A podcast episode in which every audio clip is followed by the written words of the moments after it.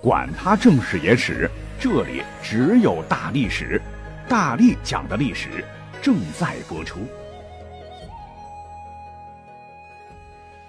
大家好，大力丸又来了。今天咱们聊点啥呢？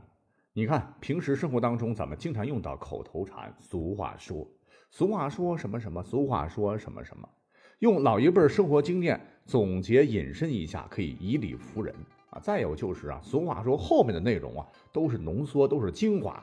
古人这寥寥几句话就能蛇打七寸，指导主题浅显易懂，不像我们现代人要说明个道理，组织其语言，那就巴拉巴拉一大堆，忒费劲了。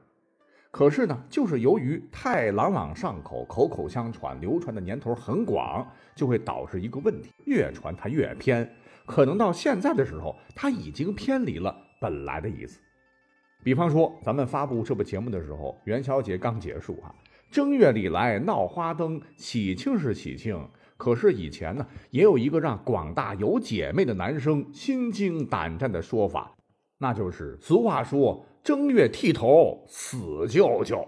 这就导致很长时间以来，大家伙正月里边都忍着，一直等到农历的2月初2龙抬头才将头发剃起来。那各位有没有想过这么个问题啊？正月里剃头，也就是理发吧，为什么会死舅舅呢？为了解开这个历史谜团，我也找了很多资料别说，还真的搜集到了一个在我国很多农村流传许久的传说，不知道您听过没？说古时候有一个外甥孤儿，由亲舅舅帮衬着抚养成人。外甥长大之后，舅舅找了位剃头师傅，让他学会了一门剃头匠的好手艺。所谓360行，行行出状元，小伙子很有悟性，服务态度又好，学成手艺之后是自立门户，第一年靠剃头养家糊口，混个温饱没问题。要知道过去乡村剃头行业不是说剃个发就给一次钱，大多数熟客都是一年一清，中间呢是不用付费的。好不容易到了岁末，外甥将账收集后，小本生意嘛，算算开支，又因为刚结婚呢，没多少余钱了，那新年也到了，给舅舅拜年拿不出像样的礼物来。为了报答舅舅养育之恩，小伙子就挑着这个剃头担子，专门到舅舅家给舅舅剃头刮脸。这小伙子手艺很不错剃完头以后呢，让舅舅是容光焕发。村里人看到眼中都说这个外甥很孝顺这让舅舅很欣慰。从此每年正月呢，外甥都会专门给舅舅来剃头。可是呢，天有不测风云，没过几年舅舅突然去世了。外甥再也不能正月里给亲爱的舅舅剃头了，他非常的伤心。正月里他挑着担子用剃刀给人家剃头的时候，就会想起舅舅，很思念，眼泪哗哗流也没有心思剃头发了。从此呢，为了纪念舅舅，他发誓正月里不再给别人剃头，要直到2月2。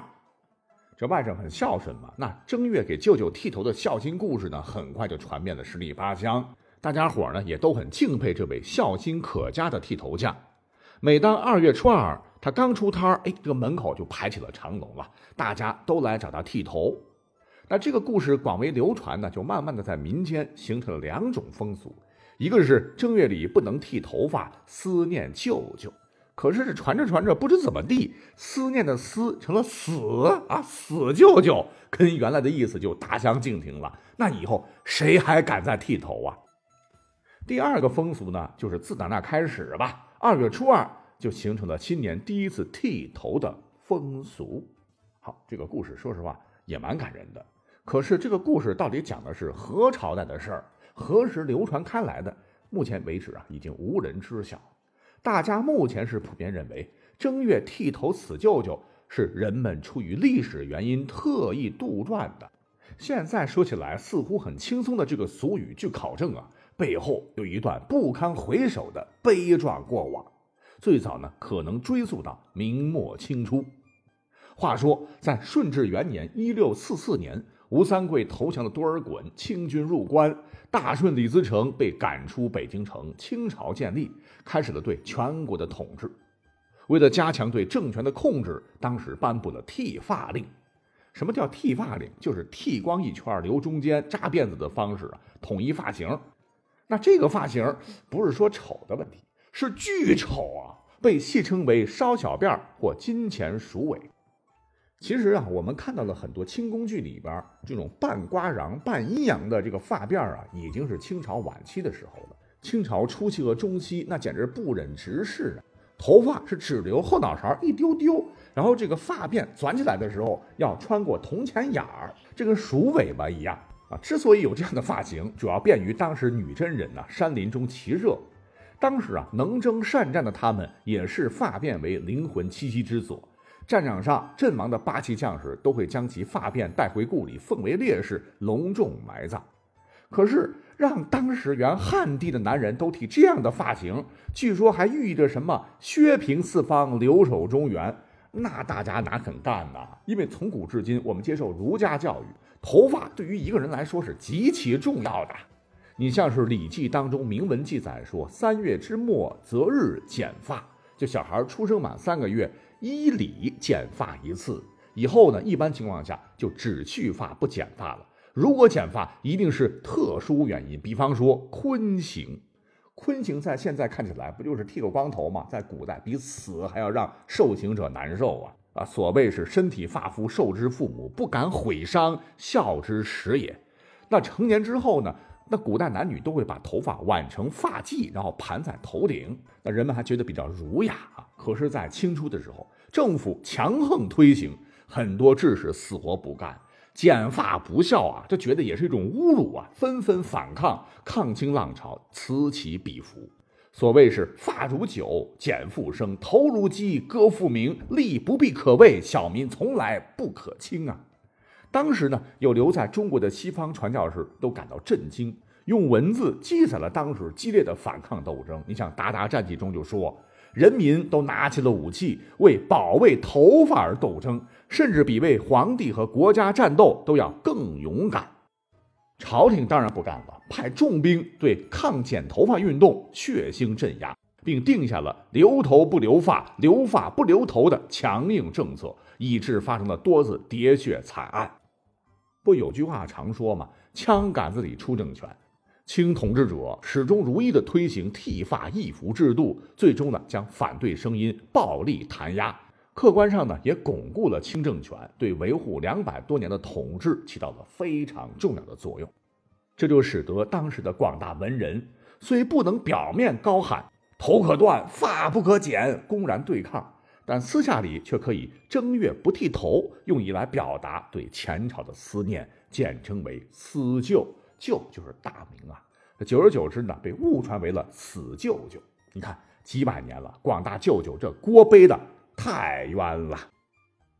那么从历史长河上看啊，这锅背的不轻的还不止广大舅舅们，孩子们几百年间也被忽悠的不轻啊。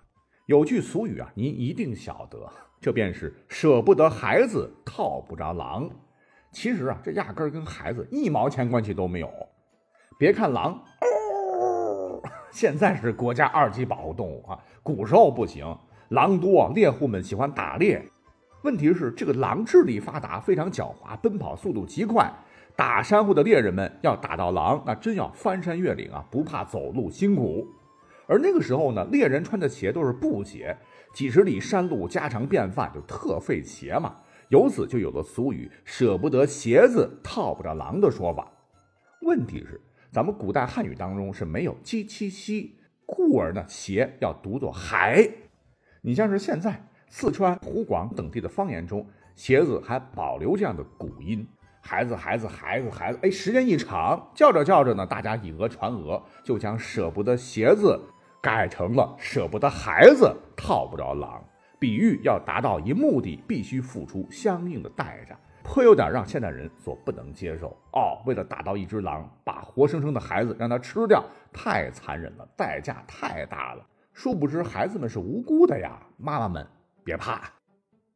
讲到这儿哈，我觉得历史上最不甘心被误解的还有一个人，他叫做黄河。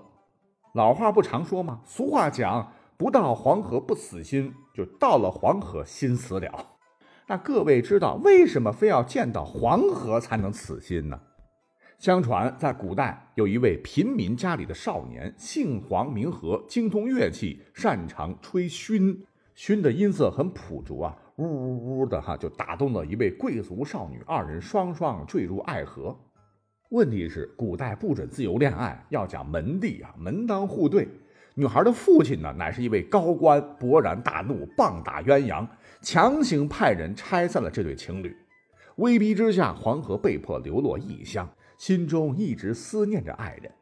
可那位善良的姑娘最终也没能盼来黄河，她不知道爱人早已因为思念成疾，客死异乡。但神奇的是，黄河死后呢，心脏却化作了一枚精美的玉石，被人找到良工巧匠制作成了一盏精致无比的酒杯，献给了当朝皇帝。不可思议的是，这个酒杯每倒满美酒时，杯底呢会隐隐约约看到黄河的人影，不时还会传来几声优美的熏声。皇帝非常喜欢，就把这个杯子珍藏啊。不久之后呢，这个杯子呢又被皇帝赏赐给了亲近的大臣，而这个大臣不是别人，正是那女子的父亲。但姑娘无意间听到酒杯的熏声，看到了酒杯中的黄河，瞬间就知道原来爱人黄河已死是泪水连连滴入了酒杯。期待爱人归来之心也就此枯萎。后世俗语不见黄河不死心，或者又叫不见黄河不落泪，由此诞生。就是这么一个凄美的爱情 story。 其实我们现在一听那就是神话传说。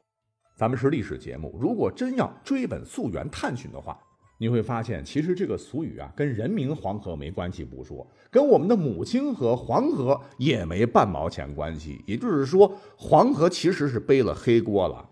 你说你们没事老跑到我这儿来死啥心呢？原来不到黄河心不死，原句应该是不到乌江心不死。那这里的乌江在哪里呢？说是在公元前202年，这一年呢，也是汉高祖5年，楚汉当时争霸垓下，决战之后，力拔山兮气盖世，时不利兮骓不逝，骓不逝兮可奈何，虞兮虞兮奈若何。项羽唱罢垓下歌，自知败局已定，便浴血突围，最终来到了乌江西岸。数十万楚军将士当时只剩28名。根据史记记载，项羽是拒绝了亭长载他过江的请求，悲泣地说：天之亡我，我何渡为？且急于江东子弟8000人渡江而西，今无一人还，纵江东父兄怜而忘我，我何面目见之？说罢是8箭自刎。曾叱咤风云的人物，就此造就了一段千古汉事。好，这个故事讲了很多遍了，那跟不到黄河不死心有啥关系呢？关系可大了。根据明代林萌初所作的《初刻判经奇》卷15原文的一段说：你不到乌江心不死，今已到了乌江，这心原也该死了。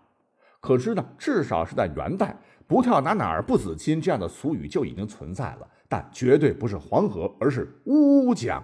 项羽当年乌江自刎，可不就是死了摆渡对岸，卷土重来，图霸天下的雄心壮志了吗？由于是后人以讹传讹，所以最终呢，乌江讹变成了今日的黄河，黄河也是跳进黄河也洗不清了。